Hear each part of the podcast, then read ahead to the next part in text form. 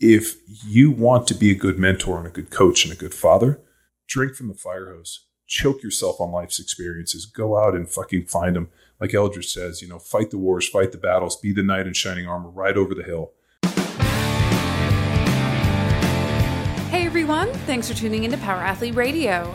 There are almost as many ways to raise kids as there are strength programs, and as with training, everything works. It's just a matter of how well does it work? And that is the real question. How is your parenting programming working? Find out how to build a resilient human that kicks in life's closed doors today. Here it is, episode six hundred twenty. Hey,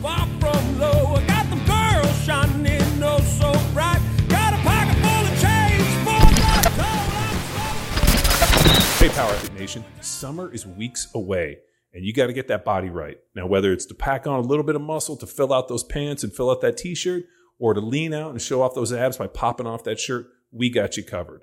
Now, the reason we like to start busting our ass now is so that we have a little bit of margin of error so that you can cut loose and not feel guilty. So what I want you to do is go check out one of Power Athlete's nutrition protocols. We got a leaning, we got a bulking, we got a keto, and we also have a performance protocol for those of you that need a little bit of extra attention or really trying to dial it in so that you look like a million bucks come summer.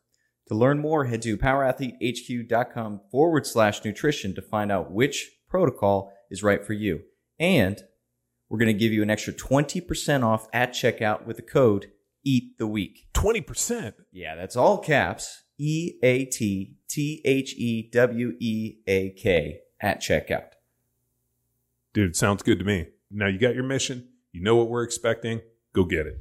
See ya. Speaking of Father's Day, uh, I think you've invited me. I'm really proud to be a guest on Power Athlete Radio, and thanks for inviting me for our Father's Day edition of Power Athlete Radio. Friend of the podcast, welcome back. Thank you. Thanks for having me.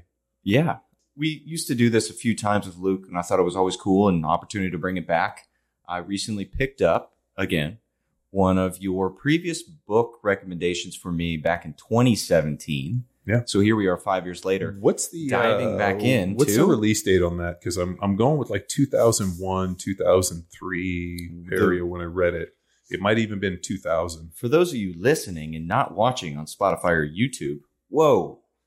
This is The Wild at Heart, Discovering the Secret of a Man's Soul by John Eldredge. Mm-hmm. And we are looking at nineteen ninety-three. Okay. Yeah. So this would have been, I would have been given this book around two thousand one, two thousand two, somewhere in there. Yeah. And Kevin Elko gave it to me, actually. And uh, it's got, it, it's written with uh, Christian undertones, overtones, however you want to do it, with a um, definitely an element of Christianity, but also really uh, kind of an interesting read. And I'm, uh, now that you pulled that out and I saw it sitting there, I realized we probably need to reread it into this present climate that we see in twenty twenty-two. Well, that's part of this, man. So the, and ironically or destinedly, the section in which I read last night, where does masculinity come from? Mm-hmm. And that's what, like, dude, I know we scheduled this podcast. I had no plan, but then I read this. I got, now I have a plan. I got to bring this in. Uh, I thought the plan was just uh, welcome me to the podcast, ask me one question, let me rant for an hour, and then click off. Isn't that our standard M O? No, I got three questions. Mm. God damn it, I love you. So, what? Where does masculinity come from? I'm going to read a passage from the book and then lead into the questions once once we uh, pick this up and then put it down. So, from John Eldredge here, in order to understand a wound, you must understand the central truth of a boy's journey to manhood. Masculinity is bestowed. A boy learns who he is and what he's got from a man or a company of men.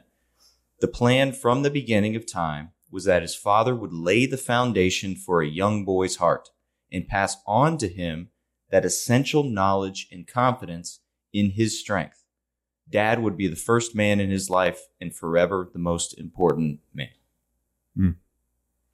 Yeah, I mean, it's still as powerful a statement in twenty twenty-two as when I read it, you know, twenty years ago. Mm-hmm. Um, you know, and uh, it's pretty easy listening to that quote and actually remembering it, um, you know, kind of being in this weird twilight of, um, you know, obviously being a son, but also being a father.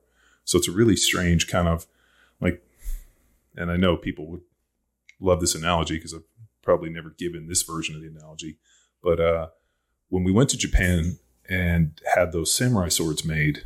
Um, the reason that the swords were so unique was it was the first time within the Fujiwara clan and their, you know, thousand plus year, um, you know, family business of creating, you know, swords for the Japanese, uh, you know, for the samurai and also for the royal family. Um, they had never had an instance where all three generations had worked on a single sword. So for these swords, because I think they made us wait so long, they decided to actually involve three generations of sword makers, or maybe it had never worked out where the, you know, the grandfather was still alive and the other son and the father and everybody were still actively working. So for Rick and I swords, and I have the katana and Rick's got the wasashi, the shorter sword, the benching set. Um, they did this three generation sword and it was kind of a legendary deal. And even what's interesting is that you can find it on the internet where people are like, ooh, we heard that the Fujiwara clan's going to make a three generation sword. So they made three. One's in a monastery in northern Japan. I have one and then Rick has one. But what was interesting was the reverence of meeting the grandfather, the father, and the son, and them talking about like each coming together based upon their own strength. So the grandfather did the engraving. Um, the, the youngest son did the hammering. And the father did the polishing and the sharpening. And also, I think, the hamen, which is when they, they do it so it has the flow. And then uh, they each like split like the handle and this. And like they, they basically divided the sword into whatever their greatest strength was to create the, you know, these exceptional versions. So um, that's an interesting, you know, metaphor for this, where you're, as a father, you have this like past and present. So you have like your your father, and then you have obviously your son. And as a dad, you have to decide to either, you know, extend traditions or this is how I was raised. And I really like, I, I hate that cop out. You know, we're here, people be like, well, that's not how I was raised. Yeah, but times are different. Um, you know, when my dad went to school, uh, you know, like they took the bus everywhere. Um, you know, he bought his first car for fifty bucks. I mean, you know, the perspective, I mean, a, a tank of gas was five dollars or uh, five cents. I mean, so like the, the, uh, you know, the time and the excuse of that's not how I was raised doesn't apply. So, you know, uh, what's cool is, uh, my dad was super, uh, influential in my life, as you guys have known, if you've ever listened to this podcast. So to have a lot of the, not only the messages, but really my dad was, uh, Um, you know, teach by example. This is what I do. And we just learned a lot about work ethic and integrity and honesty and just doing what you say you're going to do from my dad. And then you have, you know, obviously, um, you know, his set of influences influencing me. And then I have this entire other life to lead where I get to keep him abreast of everything that's going on. And he gives me his perspective. And there were certain things um, that I think when I reached out to him to ask his opinion, he didn't have the perspective to give me the advice I needed because he hadn't lived that life. I mean, as a professional football player, unless he had played football and done that job, that's why I think a lot of kids, like let's say John Daniel Runyon, you know, has his dad, John Runyon, who, you know, my former teammate, now he plays in the N F L. Any question that he has about anything, you know, pertaining to that business, uh, you know, playing whatever, it's really easy to, hey, dad, like I'm going through this problem or have this, or what do you think about this? He's able to give him perspective because his dad's done that.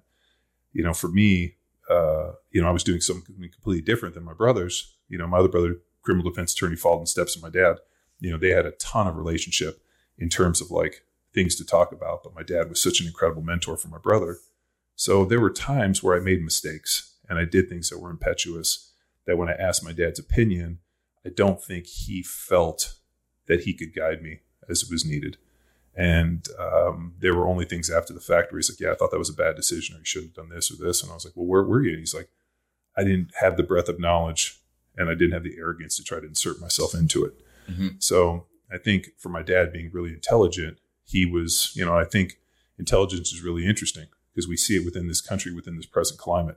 The dumbest people seem to have the biggest skill set and talk the loudest, whereas the most intelligent people realize their limitations, where they end and begin, and don't engage in it.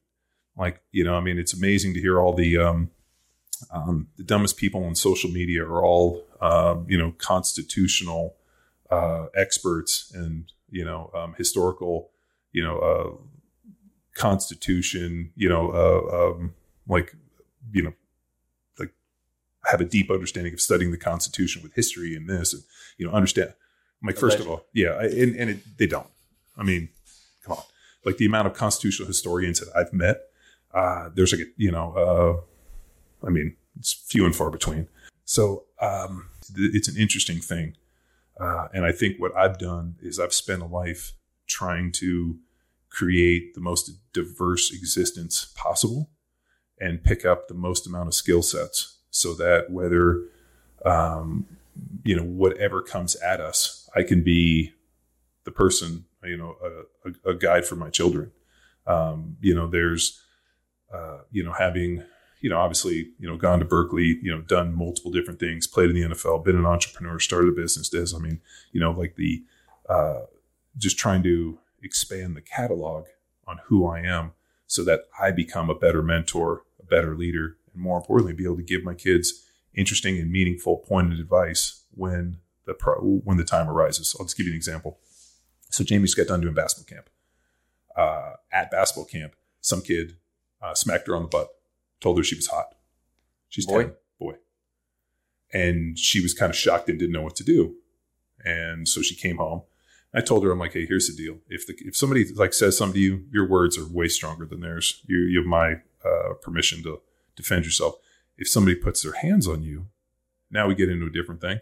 I don't want you to open hand, slap them, or punch them in the face. And Kate's like, what about a shot to the nuts? I'm like, I've been uh, had many people try to kick me in the groin on numerous occasions. It's very difficult because if you got a little bit of adductor, it's going to be a lot of glancing blows. You got to be very strategic in how you do it. So either open hand slap to the face, or I want you to literally smash him as hard as you can in the face with an open hand. And so we we worked on a little bit. Um, that boy didn't do anything to her, but he, he did it to another girl, and he was saying some like uh, inappropriate things. So I asked her what she did. She's like, if you did it to me, I was going to smash him. My friend didn't do anything. So I went and told the camp counselor, and they're going to remove the boy. And I was like, yeah, here's the problem. If a kid at ten years old is exhibiting these behaviors, like, one, his parents need to know. Two, he's not been mentored to be a gentleman. Like, there's an interesting way. And, in, uh, you know, especially having daughters, like, I think women learn how men should treat them based upon how their father treats their mother. Mm-hmm. And, uh, you know, my wife and I, before we got married, we had a very interesting mutual discussion where I told her, I'm like, you know, uh, you know, passion, all the other things are all important. But at the end of the day, talking to my dad, and this was an interesting thing that my dad piece that my dad gave me. Um, so early on when he retired, or so my dad was a D A when he was a young lawyer, got out of the D A's department. He did some family law for a little, and he did some divorces. And he actually told me he got into the nasty murder one stuff and all that real high profile stuff because it wasn't as ugly as dealing with family law and divorces. He's like, it's a lot easier to represent a dude that's killed ten people than it is to, to, you know, like, at least there it's cut and dry and you can present the case and then this. But I mean, when you get into this divorce stuff, it's extremely dirty. And when I asked him, like, going through the divorce, was there anything universal that you saw that allowed people to, like, continue to be married? Because my parents were married for like fifty-five years. Like, what was the element opposed from when you saw these nasty divorces? And he said, uh, looks fade. Um, after a while, your wife doesn't think you're funny anymore. So humor fades. Um, you know, money goes up and down. He went through all these things. He said the only thing that he has ever found that allows a marriage to extend for uh, a long period of time is mutual respect. So what he noticed in the divorces is when the end of the husband and the wife lost respect for each other, all of a sudden it ended and it got ugly. Even on the divorces where I still respect this person, we don't work anywhere, the divorce and the separation was extremely amicable. People paid the money, shook hands, and went their separate way, or they cohabitated with having children. You know, they were able to raise children, um, you know, being separated. And he's like, when respect goes, that's when things just fall away. So uh, before I got married, my wife and I had a good conversation. We're like, you know, at the end of the day, I'll never do anything to disrespect you. Please don't ever talk to me in a way that's disrespectful. And I will always, you know, like, I always support you. And like, we just had a really interesting thing. And the analogy I gave was respect's a lot like a dinner plate. If you shatter it into a million pieces, you can maybe glue it back together, but you're going to see the cracks and you're going to see the missing pieces, and it's never going to be the same. So I want you to treat the relationship and the respect. I'll treat it like a, like a china plate. So uh, that little side bit, um, that's how my wife and I have been married for ten plus years. And I think we have a solid relationship. Um, based upon mutual respect. And the kids see that. They know, you know, how I treat their mother. Uh, they know how I treat them. And that should be what they should expect from men. And part of the problem that I've explained to the girls is that the the way that the the, the image that I'm providing for them is maybe not the image that will be taken forward, but it's the image they should always strive for. So, you know, you should think about all these different skills when you meet people and whether or not they, they compare. And at the end of the day, the only real example you're going to have for when you meet boys is how your father treated your mother and how I treated you guys. So that's how you should aim to be treated. So I think that's a really interesting piece uh, in terms of raising daughters, is because they're going to end up with interactions with men and they have to be smart. Well, um, not only smart, and this leads me to my first question, they they have to be confident. Mm-hmm. So essentially a two-parter here, and it's it's almost like a raising a, a girl's perspective and then raising a boy's perspective. The, I mean, handing off the confidence, showing Jamie how she should act in that moment, but then there's, I mean, giving her the confidence to execute. Yeah. So this I, is part one. So raising the girls to not only teaching them what to do, but then how do you then raise them up to execute when the the conflict or the challenge presents itself? Um, I think I told you the story about uh, when I got in a fight, my mom came down and said, hey, you know, uh, if you're going to fight, you better win, because if you lose, you can't come home. Um, I told my daughter a little bit different. And I told her, I'm like, here's the deal. Um, I'm never going to be upset at you for defending yourself. If something happens and this is what goes down, I trust your judgment. You're not a bully. You're not an asshole kid. Somebody puts their hands on you or does something, I want you to fight like the third monkey. Hence the training program, we have third monkey, and where the joke comes from. You got to fight like you're the third monkey, and it just started raining. Uh, at which point, when it ends, I want you to go get your phone. I want you to call your father, aka me, uh, and I want you to like call me on the phone or text me nine one one, I need you, or whatever it is. And I will be wherever you are. Like if it takes forty minutes, I'll be there in ten, because I'm the fucking wolf, and I will show up, and I will bring with me oh, oh fucking unholy god hell of fucking fury down on those individuals and anybody else. Any other parent wants to show up, whether it's a fucking lawsuit, a fight, I don't give a shit what it is. We'll be fucking armed to the teeth. Um, and uh, that is the support that they need to know at all times that, you know what, like you are my biggest concern.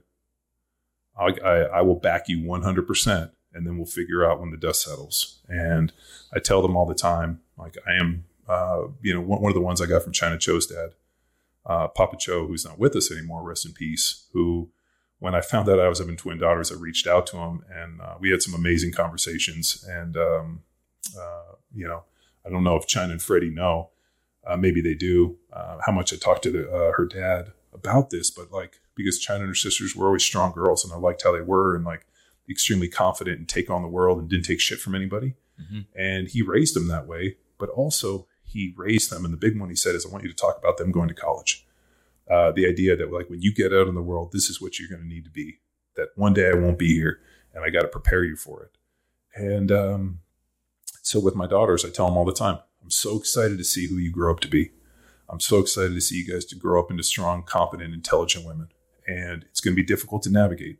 Life isn't easy, and you don't want it easy, but you need to be strong enough to be able to move through this. And you're going to meet friends. You're going to, You know, friends are going to become enemies. Enemies are going to become friends. Like, it's such an interesting world to navigate. But as long as you know that you have people on your team, one, your your mother is uh, Kate's like Superwoman for those kids.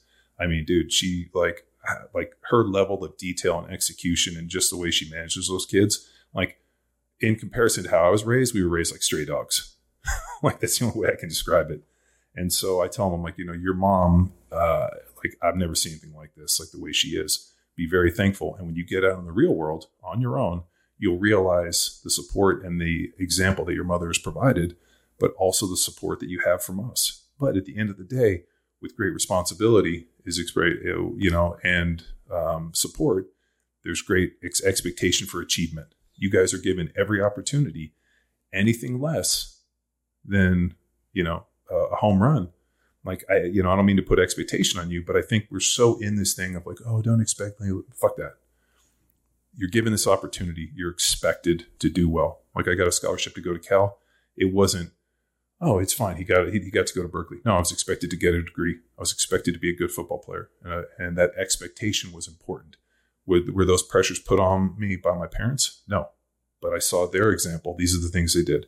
You know, Kate went to North Carolina, has her M B A, master's. You know, we went to Berkeley and did all this. I mean, you know, uh, if you look at uh, her uncles, her aunts, um, you know, Eddie's a lawyer, Rob, you know, this. I mean, you know, my brother's kicking ass and doing his, uh, you know, insurance firm, and like everybody's successful. I mean, you know, Luke, my nephew, is pretty much like set the bar in terms of like academics. I mean, Al, my, my niece, super smart, same deal.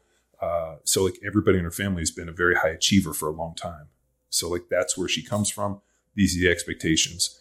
Um, you know, uh, Kelly, the same thing. I'm just using Jamie as a focus. Um, you know, Kelly's in an interesting deal because she rides horses, and the horse moms and the horse girls and the dynamics of that are really interesting because she's used to having her sister and her mom, and then she's dealing with these girls that are of different ages and act differently. Yeah. Right. Maybe put some emphasis on some drama or talking yeah. negatively about other people for conversation versus, yeah. you know, cool interactions that I've experienced at the dinner table with the family, you know, related to stories or uh, things going on, activities. Yeah. So a different experience, I imagine. The, the other thing, too, is um, there's definite like historical precedents for keeping your kids connected to your family. So like there's a big one of like, um, you know, like like uh, especially when we went through all of the like historical stuff for, you know, Kelly's uh, genealogy deal, but like being able to tell, you know, talk to them about the family and like, you know, these were people that came before you and these are the hardships they they had. And I think we're so disconnected from our heritage. So like being able to talk to the kids, it was funny, like we were watching the Vikings thing and I'm like, this is where, you know, our family's from Denmark. Like this is where these people were coming from. Also our family is from England. And, you know, so we were like watching this and I think that like historical perspective, and they were like, those people sailed on boats and killed people with axes. I'm like, that was what, yeah, by the, by the, you know, millions. And so like them talking about the hardship and like, dude, those people just had no future. They got on a boat and just sailed hoping to find something. So like now we're in a different times, but like, you know, that's still the ethos of humanity. And this is who we are at our basic. And, and I think understanding that, but also um, the big thing too on our, the non-negotiables for us is they have to read. Uh, Jamie reads like, you know, feverishly. Uh, Kelly is really picked it up too. And, uh, the one thing that I will never bitch about buying is books. So if they want a book and they come over, um, I won't let them read on their computers. I don't want them to get a Kindle or read on their phones. They have to learn to read the love of moving pages. And so Kelly just wanted this like really interesting book set on like the Vietnam War. It was like twenty very books. Interesting. Yeah. So I, I go through Alibris and I buy it used, and And then what happens is when they read all the books, we box them back up and send, you know, and sell them on, a, on Alibris again. Um, the uh, I am a, a child of divorce. So the opportunity I had to connect with my dad was through sports and reading. So you get Tuesday nights and every other weekend. It fucking sucks, but the, it's what you got. So you spent the most. So bookstore on Tuesday, sporting events, Astros games. On the weekends, monster trucks, all the fun stuff. But, uh. Yeah, through reading. So then the expectation is I got a week. I got a week to finish this book so I can have a conversation about it. Yeah. Then it was, um, you know, uh, Treasure Island, Count of Monte Cristo. So eventually leading to his favorites. Yeah. Which is cool. Yeah. No, I mean, read, reading the classics. The reason they're the classics is they'll always be the classics.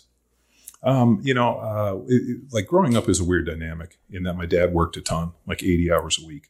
So he would wake up like three, four in the morning, be out of the house by five or six because court started at eight, and he might have to be downtown and this and then the office. And then he worked late because he, you know, was a lawyer and he traveled through all the courts. And uh, so really it was Saturday and Sunday when we get to see him. But then it was like six a.m. banging on the windows for us to wash all the cars. We washed every car every Saturday morning. And if we did a good job, he would probably take us to breakfast. If not, he didn't feed us. Uh, but then there was like, you know, just a ton of work to, to be done around our house. And we were, you know, the unpaid labor. So, and then Sunday, uh, we either get up for church, and if we didn't get up, we would uh, be admonished for the entire day about how God knows that we don't go to church and that nice Catholic guilt. But if we did good, you know, so it was just a interesting dynamic. But for my kids, so um, yeah, now, now for the cash side of things, so a little uh, man, different. So the hard thing with Cashy, and this is like, I, uh, he is such a nice, sweet kid.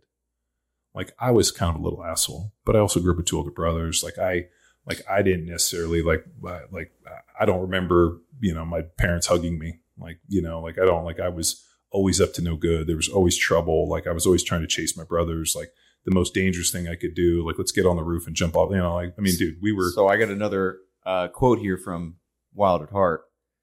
Uh, and I related to this one. I wasn't mean. I wasn't evil. I was nice. And let me tell you, a hesitant man is the last thing in the world a woman needs. She needs a lover and a warrior, not a really nice guy. uh, I don't know. Well, one, I've never been accused of being a nice guy. uh, I've been probably accused of being a good dude, uh, not a fucking asshole. But like, I don't know. I mean, who knows? I mean, uh, I'd have to ask a bunch of people, but like, I've had a lot of people be like, wow, I'm actually thoroughly surprised that, you know, I mean, but like, oh, he's a good guy. No, I was fucking never been a nice guy. So, but uh, Cashy's a really sweet kid. Um, he was big on hugs. Uh, he uh, is just, uh, he's a, a very good kid. And um, uh, I, uh, it, maybe it's, it's not growing up with older brothers. I tell them all the time, I'm so sad you don't have an older brother. Um, but you know, maybe sisters, whatever, but like, he's like, uh, like watching him out at camp. Like he's real concerned with like helping all the kids and making sure everybody's doing fine. And he's just like a good kid. Whereas for me, I would have been like trying to kick people in the back and steal the ball from them. Like I would have been over there trying, like just fucking causing mayhem. And, uh, he's just a good kid. And so a, a lesser, uh, a lesser man, I'll, I'll say that lesser man would see that as a bad thing and negative and try to push some no. some evil into that heart. No, um, I think... Well, you you know some parents that happen to also be coaches of youth sports yeah. Yeah. that you can imagine act the same way. Well, there's this idea that, um, you know, like, um, I think... Uh, how do I put this? Like, um, I think we've destroyed a lot of eggs and cracked a lot of eggs and, uh, you know, under the idea that you know, you're going to somehow have to make people into somebody they're not. I think what you do is you provide example, you provide opportunity, and you provide guidance, and you let people grow into who they are. It's probably a lot like a tree, right? You plant it, you feed it, you water it, you know, you prune it, you make sure that it's growing there. When the wind grows, if it falls over, you put a stake. I mean, you support it in such a way so that it can continue to grow and grow deep roots. And I think what happens for a lot of these parents is they're constantly digging it up, moving the tree, doing this. I mean, And, and and I think really what it does is it's not necessarily comes from a malicious standpoint. I just think a lot of parents, one, have, well, one, they don't train and lift weights. And I think we learned a lot of daily fucking uh, lessons that way. Um, the other one is, I don't know if they've ever really accomplished anything of magnitude. Um, you know, it, it, it's pretty interesting to talk to all these fathers talking about football and realizing that um, their football probably experience ended before high school even ended. And so they're imagining themselves thirty years in the past. And I'm like, dude, uh, I did this job. I mean, we can go to the Hall of Fame and I'll, I'll point all the guys on the that I got tick marks against. So it's a little bit different perspective for me, um, you know, and, you know, uh, you know, constantly testing ourselves in different ways. So it's a like a different level of confidence. And I, you know, who knows if I'm right or wrong, uh, especially with with my own son. But you know what? Um, you got to provide him the opportunity. Um, and at the end of the day, he's, he's, and maybe, um, maybe boys are a little bit different than girls. Um, whereas Cashy's maybe just the last kid and he's just extremely just, he's just a nice kid and he listens, you know, I mean, he's six years old. I mean, he, he, he's very just, uh, he's a nice kid. Um, and I don't mean that in a negative way. He's just, he, he's just a good kid. He's got a really good heart and he's not a fucking asshole. And uh, I probably was a lot more of an asshole when I was six years old than he was.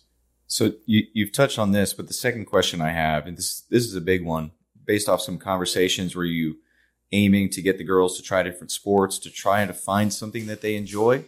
But this is a big thing, is is helping your your kiddos, son or not, find purpose. And to use a quote here uh, from, again, from Wild at Heart is our theme, but don't ask yourself what the world needs. Ask yourself what makes you come alive, because what the world needs are men who come alive. And this is this is a conversation I had with the, the high school athletes that I'm coaching, whether it's lacrosse or not. And like when they're talking about looking for schools and colleges, I'm like, well, Like what what passion passion do you have right now? Man, it's so, so hard to just de- to help them. It's so hard to define at that age. I, I know, um, but I, just I want them thinking about it. I'm not expecting an answer, John. I just want them to think like, what gives you goosebumps at this moment? It's so interesting how things play out, um, and I think the you know the quote that Greg Glassman threw me all those years ago: "People fail at the margins of their experience." So that little piece that he said to me many, many years ago has forced me to increase my margin. So that's why I'm always fighting for more margin. I don't want to fail at the margins of my experience. So I'm going to increase my experiences so that my margin is really deep or really dense or really far. So I think uh, the one thing that I don't fail at is I know my perception of school. Let's give you an example. Um, I didn't get straight A's, but uh, I did well. But the amount of work that I did was zero. So I was extremely unmotivated and like nothing was exciting and passionate in school because of the way we were taught. Actually, my favorite class was ceramics. So I used to be able to go and throw pots and make all this stuff because it was creative and it was fun and it was ever changing. It was challenging and I was forced. So what I didn't like about school was that I felt like if there were thirty people in the class, the class was taught to the bottom third. The middle third was fine, kind of fine. And then the top people were just kind of like blowing bubbles. And so we would go into stuff. I'd sit down and uh, like it, it just, I never felt like I was outside my comfort zone. Everything was like, oh, it's easy. No, I'll bang this out. My mom's like, you got homework? I'm like, I did it in class. You know, like it was just easy. And uh, because of that, because when I wasn't challenged, um, it's not as if like today I'd be like, well, it's easy. I'm going to fucking get a hundred on everything. I just didn't. You know, ah, well, it's easy. You know, eighty's fine, eighty-five, ninety. Ah, I'm not going to do the extra work to, to to push it over the top because what's the difference? Training for football was different because, like we were talking about with uh, Colin O'Brady, where his mom's like, I want you to set a goal, whatever. I am more the type of person, you suck. You will never do this. You'll never amount to shit.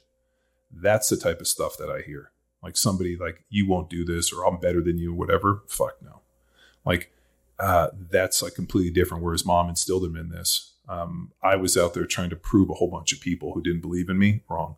Like I was just saw this deal. Uh, Jennifer Lopez accepted some lifetime achievement award for the M T V Music Awards or something. And she thanked her haters.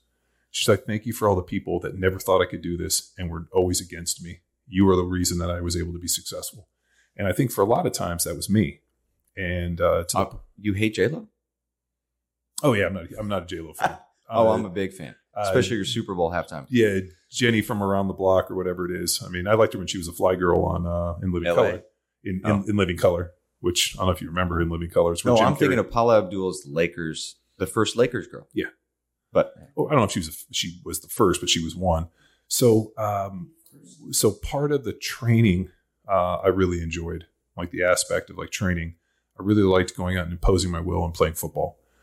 The problem is all of a sudden I go to college and I, I got a ton of scholarship offers. I go to college and I was kind of a little fish out of water because you're not really a man. You're still kind of a kid, this, and you're kind of trying to figure this stuff out in a freshman year. You're trying to figure this out, you know, like all of a sudden there's like, uh, you know, girls around, you're in this college environment here. Like, you know, I kind of sunk into this Berkeley thing and uh, I kind of floated in that first year. And it wasn't until like my sophomore year where everything kind of clicked and I knew what I wanted. And I, I'll tell you this, I mean, I didn't even know one hundred percent what I wanted in school, but I knew that I liked it. I knew that when I showed up, it was extremely demanding. I had to do the work and it was competitive and therefore I wanted to do well at it. Uh, the football, same thing, like expected, you know, a lot was expected. So when I got to college, all of a sudden I was like, oh shit, this is great. Like I wish high school was more like this. I would have been more uh, like, more proficient, just more motivated if I had this level of competition. So when um, when my kids, when we moved here, they went to public school, a lot of the same things that my kids were telling me were the same things that I experienced. Mm-hmm. Like Jamie's like, uh, it's not really very much fun. It's not very, it's kind of easy. Um, I was like, have you read anything? She's like, yeah, I'll like, uh, you know, as the teacher, it's like, I'll get done with stuff and I'll pull out my book and I'll start reading because I get done so quick. And then the teacher yells at me for a reading. And she's like, but it's taking kids thirty, forty minutes to do something. It's taking me five. So then I have to sit there. And so like a lot of the same things that I went through and a lot of the narrative that they said. Um, and that's why we ended up going and finding a much challenge, more challenging private school, where I talked to them, like, I want you to push these kids. Like, they can do it. Like, ask them to do more than you think they can, and they'll meet the deal. Cause I, I know how I was. Mm-hmm. So now they've blossomed to the point where, you know, Jamie's going into fifth grade and they were trying to push her into seventh grade. So they're going to move her up, up a year, and they want Kelly to move up a year. And I was like, just keep them in the same grade. And so they're like, but the work that they did is two years ahead of where they were. So, I mean, you know, now they've kind of closed the gap where they probably can't even go back to public school just because the stuff is so advanced, which at the end of the day is what I want. Mm-hmm. Um, I want them to be challenged. I want them to feel like they're, you know, like the, the water's deep and they got to, and they got to tread hard. They can't just keep cutting down and pushing down. With sports, um, you know, sports was my vehicle to get to college and, you know, obviously my vehicle for success. It doesn't mean that it has to be my kids' vehicle. They right. can do other things. So I think a lot of times parents are like, well, this is what I did. This is what you need to do. But what I want them to do is I want them to gain, um, what's the term at Sornex? Physical culture. Right. So I want them to understand like the theme of physical culture. And I want them to ingrain that into their daily routine the same way it is, is for Kate and I and our family. That like hard work, working out, like whether it be, you know, cutting down logs, stacking this, doing all the stuff around here, it's training in the gym. Like there's there's an element of hard work that's part of who you are. There's a physical culture that you are a part of and that you're indoctrinated into. I mean, I was kind of thinking like, you know, if Summer Strong still continues, is there a point where the girls are like sixteen or seventeen and we take them to Summer Strong? Oh, well, I've I've met a lot of fathers and sons. So fathers that found us CrossFit Football Seminar, and here we are five, six, seven years later, and then they're bringing their kids yeah. and introducing yeah. like, hey, this is Coach. And then that's, that's how they would know me from years ago.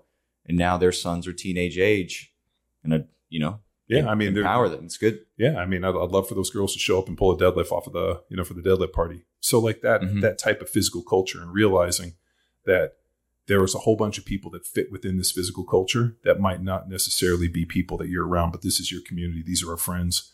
And um, what's wild is, uh, is is is the amount of times that people have come over and they've met people, and then I have to explain to them who that person is later on. That's and I'm cool. like, I'm like, you know, that guy, like uh, Cal Dietz comes over, right? And um, you know, I'll use Cal. I'm like, he's probably one of the smartest strength coaches I've ever met. Um, you know, think about uh, you know, Craig Bueller or you know Tom Incladon or you know Rudy Reyes or uh, you know Adam uh, Nelson or Derek Woodsky or Bert Soren. I mean, uh, you know, any of the people. Uh, you know, I'm just thinking some of the people that came over for dinner for the for our symposium stuff. Mm-hmm. I mean, you're looking at, you know, gold medals and just, you know, titans of industry and some amazing individuals. And to tell the kids that some of the, the, the brightest and the best, you know, are, are you know, are, are friends of ours and we consider allies in this physical culture. So being an instill that, you know, like uh, Kelly's good at riding. The reason she's good at riding is because she's good at gymnastics and she's dramatically stronger than all the other girls. Mm-hmm. She also works on her handstand walks and her cartwheels probably one hundred to two hundred times a day. Like uh, kids came over and swim yesterday. She was outside um, practicing her hurdles because we haven't got her to a track team yet. But, and she works on her handstands and her cartwheels like every free moment. And it just blows me away. One day when we were on the trip, I counted.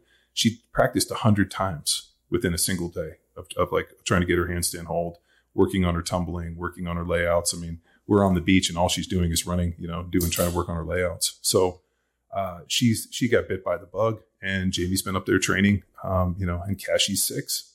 So, I mean, people learn by example, they watch and they learn, uh, and they see what's important. And, you know, like, you know, hey, we, you know, and that's why I've always said, if you want your kids to be in good shape, you want your kids to be physical culture, put a gym in the garage.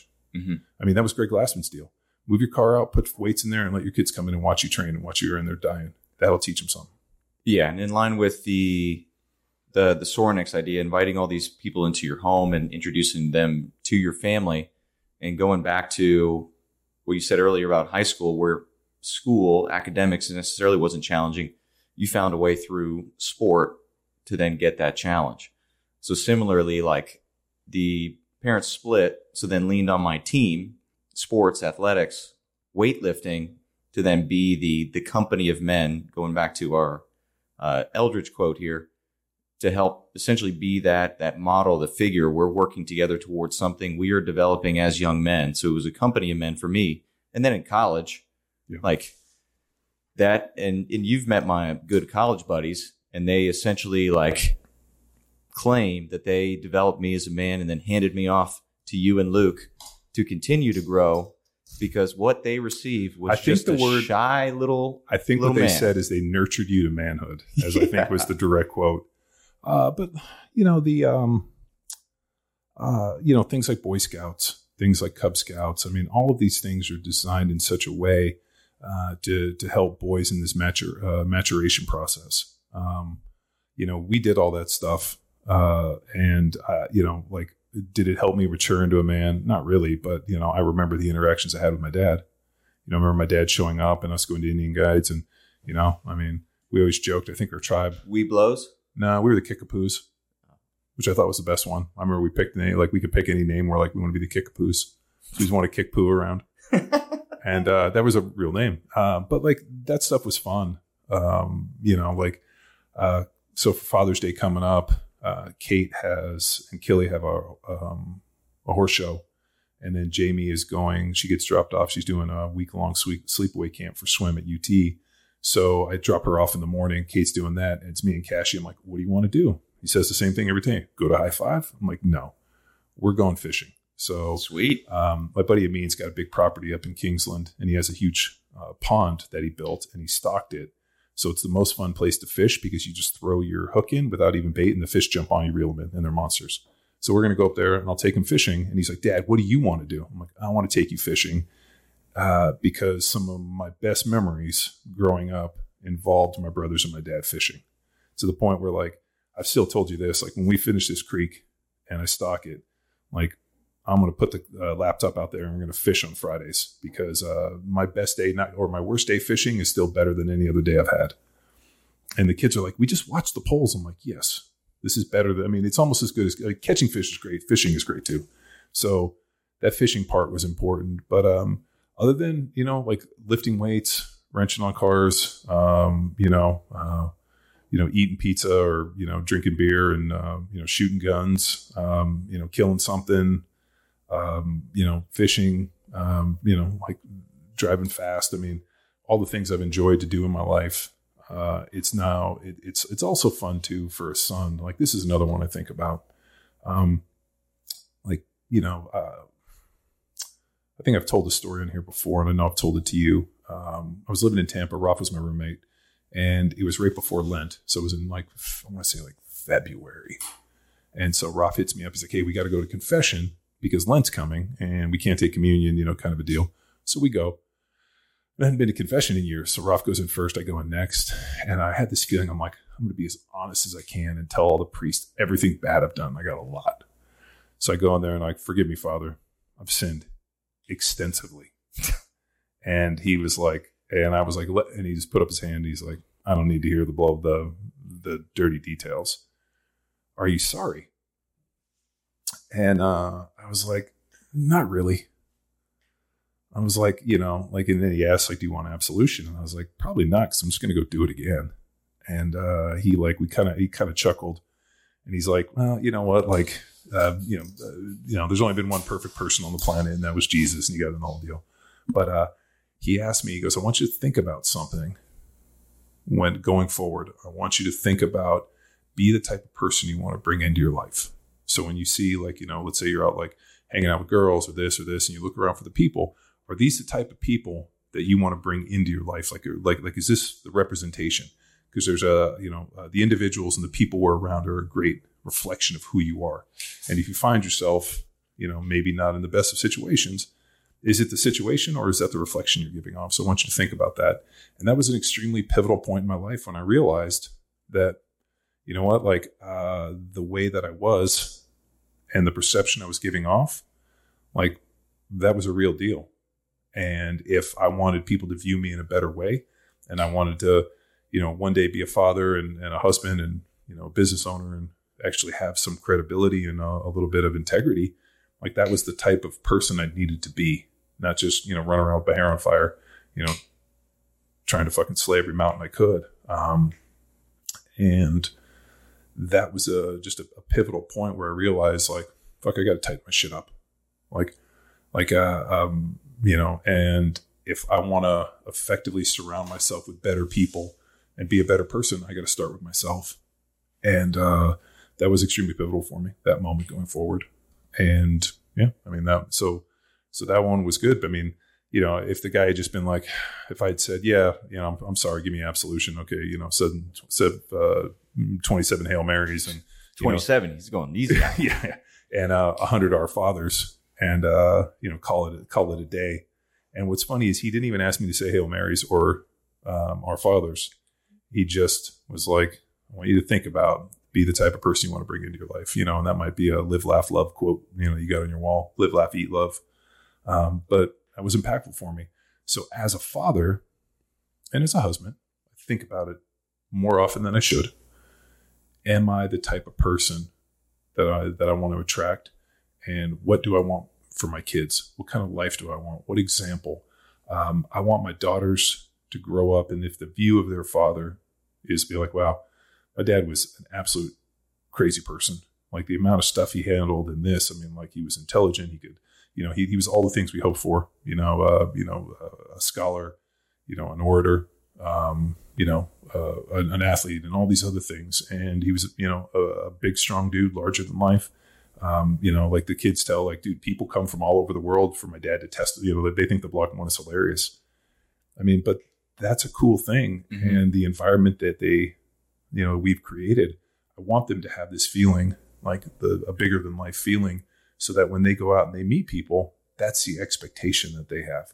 And they don't settle for just, you know, the twelve year old kid next door, Charlie Manson's them into a relationship. Like, I want them to have a bigger than life. I want them to have a big, big North Star.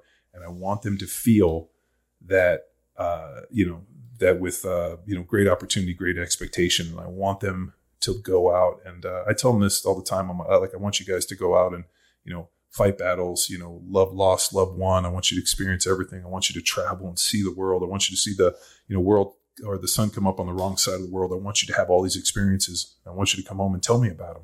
I'd love to be there with you, and I'm not going to get to be there on all of them.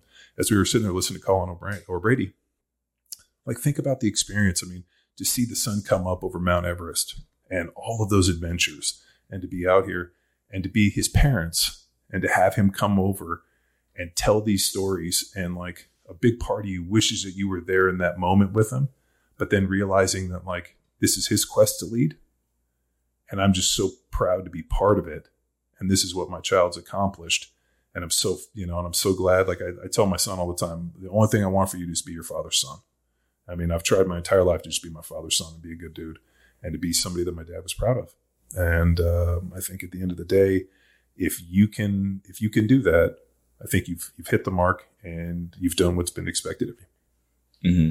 And final question or uh, tidbit or antidote. And speaking of Ruiz, like, this is this is an excellent thing, because I know y'all are such good friends. And then I've uh, had the opportunity to apprentice and consider him a mentor. How do you find that balance between self-reliance and, you know, fighting your own battles, and then leaning into a mentor and a guide, whether it's a father or a father figure? Um, it's pretty interesting. I, I had a kind of a deep thought about the idea of mentorship recently. And, um, you know, there's this, there, there's a weird thing, right? And, and uh, I think it's very difficult to mentor your own kids. Like, I think as an adult, you, as a parent, you can provide the example. Like, this is who I am. I think it requires other individuals, other men, other women, to mentor your children in a little, you know, in a positive way. You know, I can think of like, um, um, you know, Kathy at the barn, right? So next door, um, you know, Kathy's told me for years, uh, I'm not teaching girls how to ride horses. I'm teaching them how to be young women, uh, hard work and this. And she's like, the lessons of life I teach from the back of a horse. And she's so good at it. She's like everybody's grandmother. And, um, she's just a really amazing woman. And like, you know, I mean, she's over, I mean, just to be able to manage this, but like honesty and truth and hard work and dude, just the example of how hard that woman works is brings a smile to my face. You know, most mornings when I'm up at seven, she's already out there riding, because now when she teach classes, she teaches privates and people pay her to ride their horses to like break them in mm-hmm. and to get them ready. So, I mean, she busts her ass, and um, that's a great example. And, you know, there's a lot of things that pop up at the barn, and Kate's constantly like Kate personally trains Kathy. And because she, you know, not only do they trade out, but Kathy, she, it's good for Kate as well. And she's like, man, Kathy is such a hard worker. And I think that example of Kathy, and what's amazing is uh, all the girls who are really, who are good girls, all really like admire her. And then there's a bunch of girls that don't like her. And that's more a reflection on them and their parents than it is on Kathy. So I think for my son, um, you know, having other individuals around, you know, cause it's kind of like uh, he, he's a little young for it, but like, you know, out there coaching, seeing this other stuff, like having people mentor him and, um, you know, realizing that you can say everything you want to your kids and they might not hear you. All of a sudden, like somebody they respect who's not you gives them that information and it becomes life-changing. Um, you know, I learned from my parents through example. Um, you know, we were, you know, I, I think we were talking a little bit um, um, with uh, um, Ronda Rousey's mom about, you know, me going to martial arts when I was little and like the way, you know, like the expectation for that. Uh, I was six years old and I still remember it. I could still remember the sound of like that dude starch gi when he did all of his moves. It's the same thing when I went out to Mid-South, when I uh, did that shooting school with the guys from N S W, and all of a sudden the instructors got up and the, the ease, the ability to seamlessly and effortlessly combine primal movement patterns in terms of using that weapon and putting it on target. And as smooth as they were in terms of like drawing this and this and the transitions and how they moved, uh, it was that same precision that I saw when I was six years old from that, uh, from that old Japanese martial artist. And like, I think I have forever observed, like, and I think like that this is what's so interesting about Power Athlete and more importantly, our definition of athleticism and what we've been teaching. And I've said it, it was like a splinter in my mind. It's been like this for like, like, this is just the evolution of all of these years of thinking of being like, why, and finally having a definition and putting it out there within a training program, and allowing people to mature through it and understanding the pieces. But it really came all those years ago. I can still in my mind as I sit here and I get goosebumps thinking about it, listening to that guy's crisp starch gi, and it was shh, shh, and the fluid and the move and the way as seamless and effortlessly as he moved through space. Same thing when I went out to Mid-South and watching those guys shoot, same thing. And I've seen it before in other ways, you know, whether it be martial arts, whether it be in boxing, whether it be in this, I mean, everything. That's what I strive for within football. And that was, you know, you go back to Musayashi's Book of Five Rings and Bushido, same deal, that dedication to perfection. You know, think about uh, Tom Cruise's samurai movie, Last Samurai. Yeah. When he's like, so you're telling me savages that have had a singular dedication for over a thousand years, which is warfare. They're going to, they're savages, right? Like he makes that comment, you know, they're savages. Yeah. And he's like, they've had a singular mindset. They've dedicated their, sing- their entire lives for a thousand years to the singular task of warfare. They're going to be pretty good at it. And they were, you know, I mean, those dudes are right, shooting arrows from back of horses. I mean, just mm-hmm. like their dedication and expertise is something to behold. And I think that like what we've talked about, like athleticism is symmetry and beauty. And when you see it, you know it. Whereas it's something unexplainable. You know, you turn on the Olympics, you see somebody move. They move in such a way that's so pleasing to the eye that you think, shit, that's really nice. It's really athletic. It's amazing. I mean, we see the clips all the time on uh, Instagram now. So um, I don't mean to divert, but that idea of mentorship, sorry, I ran down a little rabbit hole, but uh, that idea of mentorship is so important. Um, but then there's another weird problem with that. There's a lot of fucking perverts and weirdos in the world. And your job as a parent is to protect yourself or to protect your children and those around you from weirdos and perverts. And like, uh, you know, all of a sudden you get like, you know, hey, well, they're going to go to a church function. And you know what? Like the Catholic Church has not been good about protecting children. Um, look at the Boy Scouts. Look at all these organizations. So like there's a really interesting piece with like allowing other people to mentor your children, which also in today's age as a parent is a little bit different. Like like uh, when we were kids, shit, I mean, we'd jump twenty kids in a car. There'd be no seatbelts and like, you know, we'd roll places. Now it's a, we just live and not to, and I hate when people say we live in a different time, but fucking we do live in a different time. Um, but, or are we just more cognizant of it or is this, but you know, I mean, there's, you know, I mean, kids get kidnapped and kids get hurt and there's a lot of weird shit, like just talking about, um, the sexual abuse aspect of it. I mean, the amount of girls and maybe these statistics have always been this way, but now there's more front and center that have had something happen to them, and the amount of boys that have had something. I mean, shit, we got Rudy Reyes on the podcast, you know, talking about this. I mean, I, you know, to the point where, you know, I mean, on that podcast, um, and, and it goes out saying we love Rudy. Like, Rudy is like, I mean, anywhere in the world, if he called us, if we'd fucking be there for him. And so would a lot of other of our friends. And uh, I respect that guy so much. And he's such a beautiful soul. And his, and his, uh, his wife, Jade, same thing. But I mean, to hear that, you know, at an age when he needed to be protected, somebody wasn't there and he had to be the protector against that shit.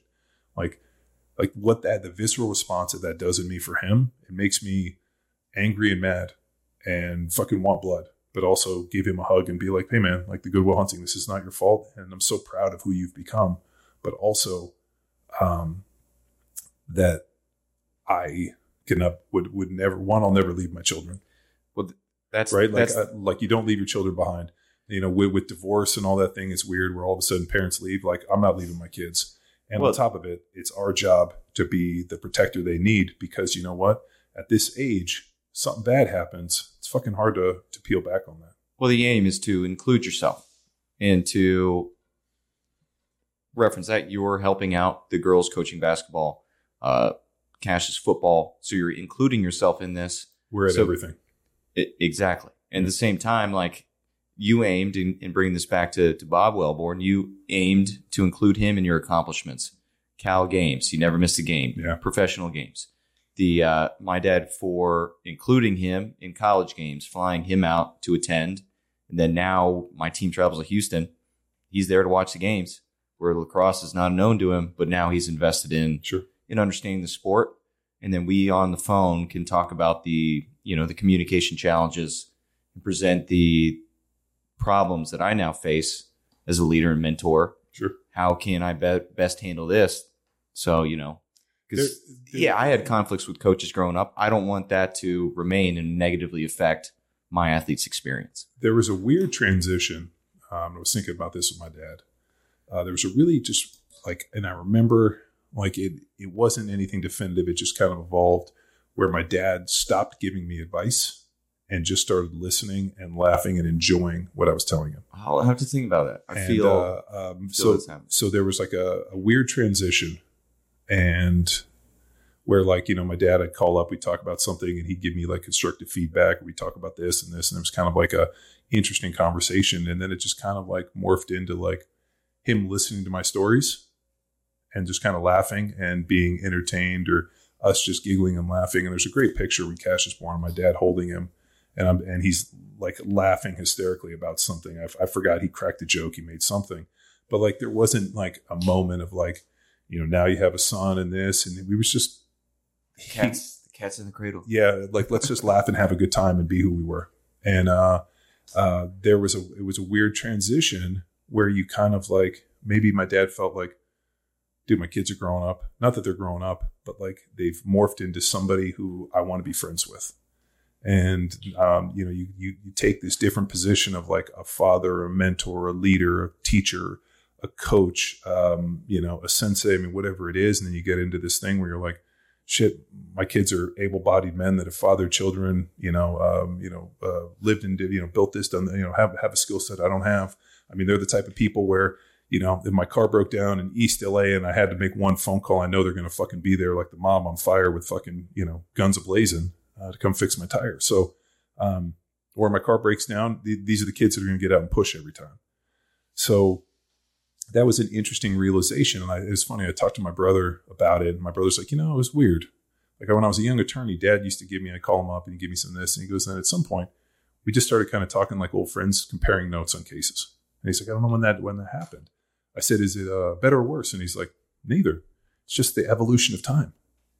When you realize that, you know, your kids have grown and they've become the men that you've always imagined them. He's like, can you imagine feeling like you didn't do the job you needed?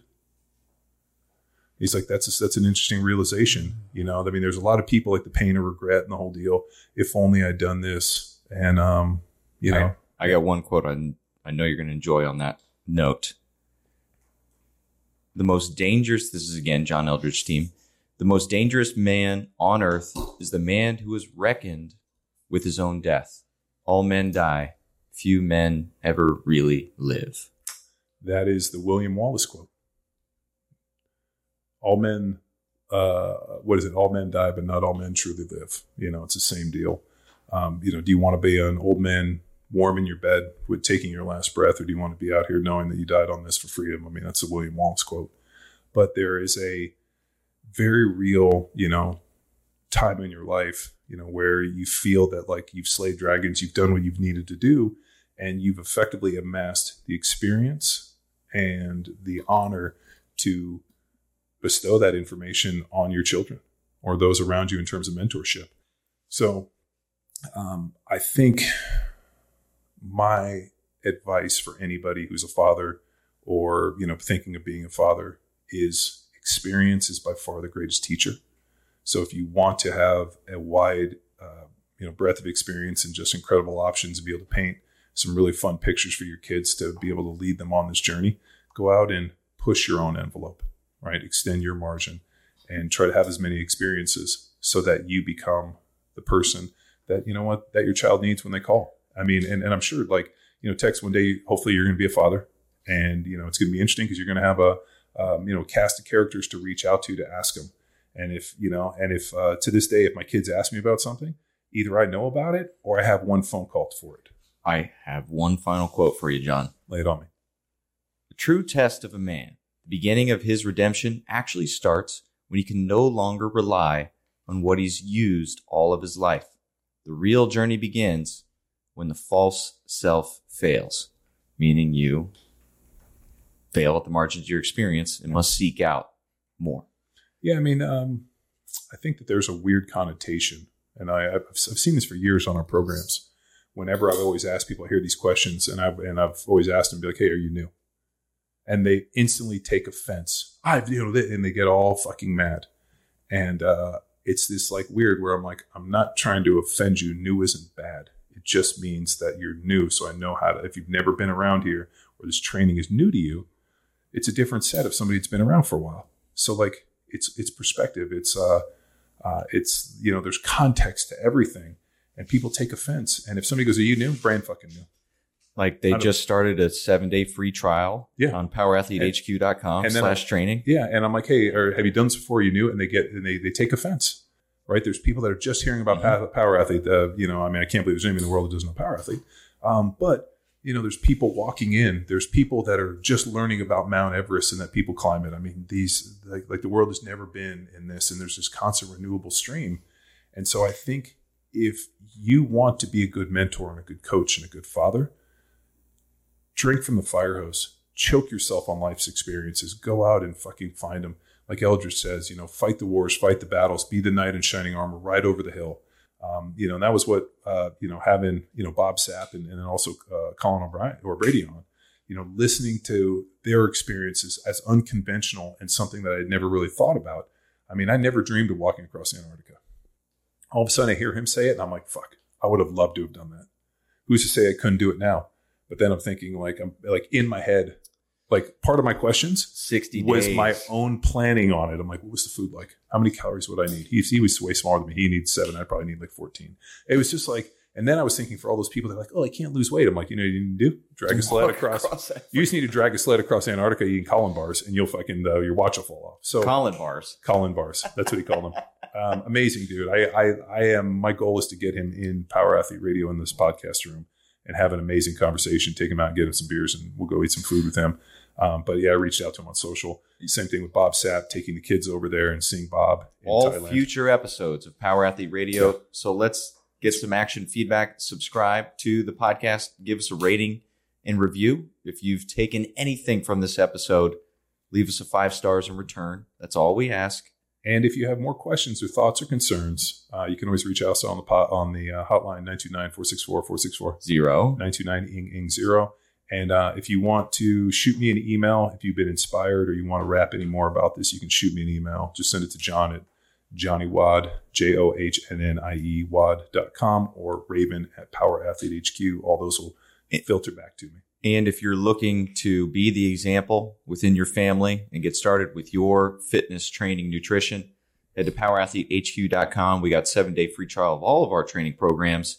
And I I mean, move some dirt, get yeah. started today, all the old John Wellbornisms. And um, if you want to get into the block one, uh, you, you want to learn the methodology and get into our inner circle, go to academy dot power athlete h q dot com, check out the methodology in the block one, and really just you can come out here and train with us and see if you got what it takes. But, and um, join an excellent company of men using Eldredge and, and women. I know, yeah. I was just quoting Eldredge, but no, yeah. it's um, but yeah, hey, dude, thanks for having me. Um, it's no, no, dude, I, I I don't say it lightly.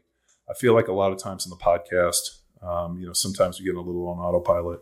Um, you know, uh, having Colin and, and uh, you know Bob on recently and doing some of that stuff really just inspired me, and then also uh, to hit me with these questions, and the fact that you did me uh, an extreme honor by actually going back and rereading one of my favorite books and pulling questions out. Um, kudos to you, man. Good work, and uh, I really appreciate it. And thank you for allowing me to waste some time with you today. Time well spent. What, what's that quote? It's never time wasted. I don't know. There, uh, all we ha- or it's, to, it's Henry Rollins. There is no spare time. There is no free time. There is no extra time. All we got is time, and the t- and the clock is ticking. I'll tell you though, you know my favorite Henry Rollins quote is, and I keep it on my phone, which I think is hilarious. I don't know if you guys have ever heard this one, but it's like, uh, go without a coat when it's cold. Find out what cold is. Go hungry. Keep your existence lean. Wear away the fat. Get down to the lean tissue and see what it's all about. The only time you define your character is when you go without. In terms of hardship, you find out what you're made of and what you're capable of. Uh, if you've never tested, you'll never define your character. So, kind of a cool quote. Yeah. I was thinking of... two hundred pounds is always two hundred pounds? No. Time you enjoy wasting is not wasted time. Mm. Cool. All right. All right. I'm back. I'm a loaded freight train and I'm now it's time for you to empower your performance. A very happy Father's Day to all the dads out there. And stay tuned to next week when we're going to be speaking with fighter Bob Sapp. Until next time, uh, bye.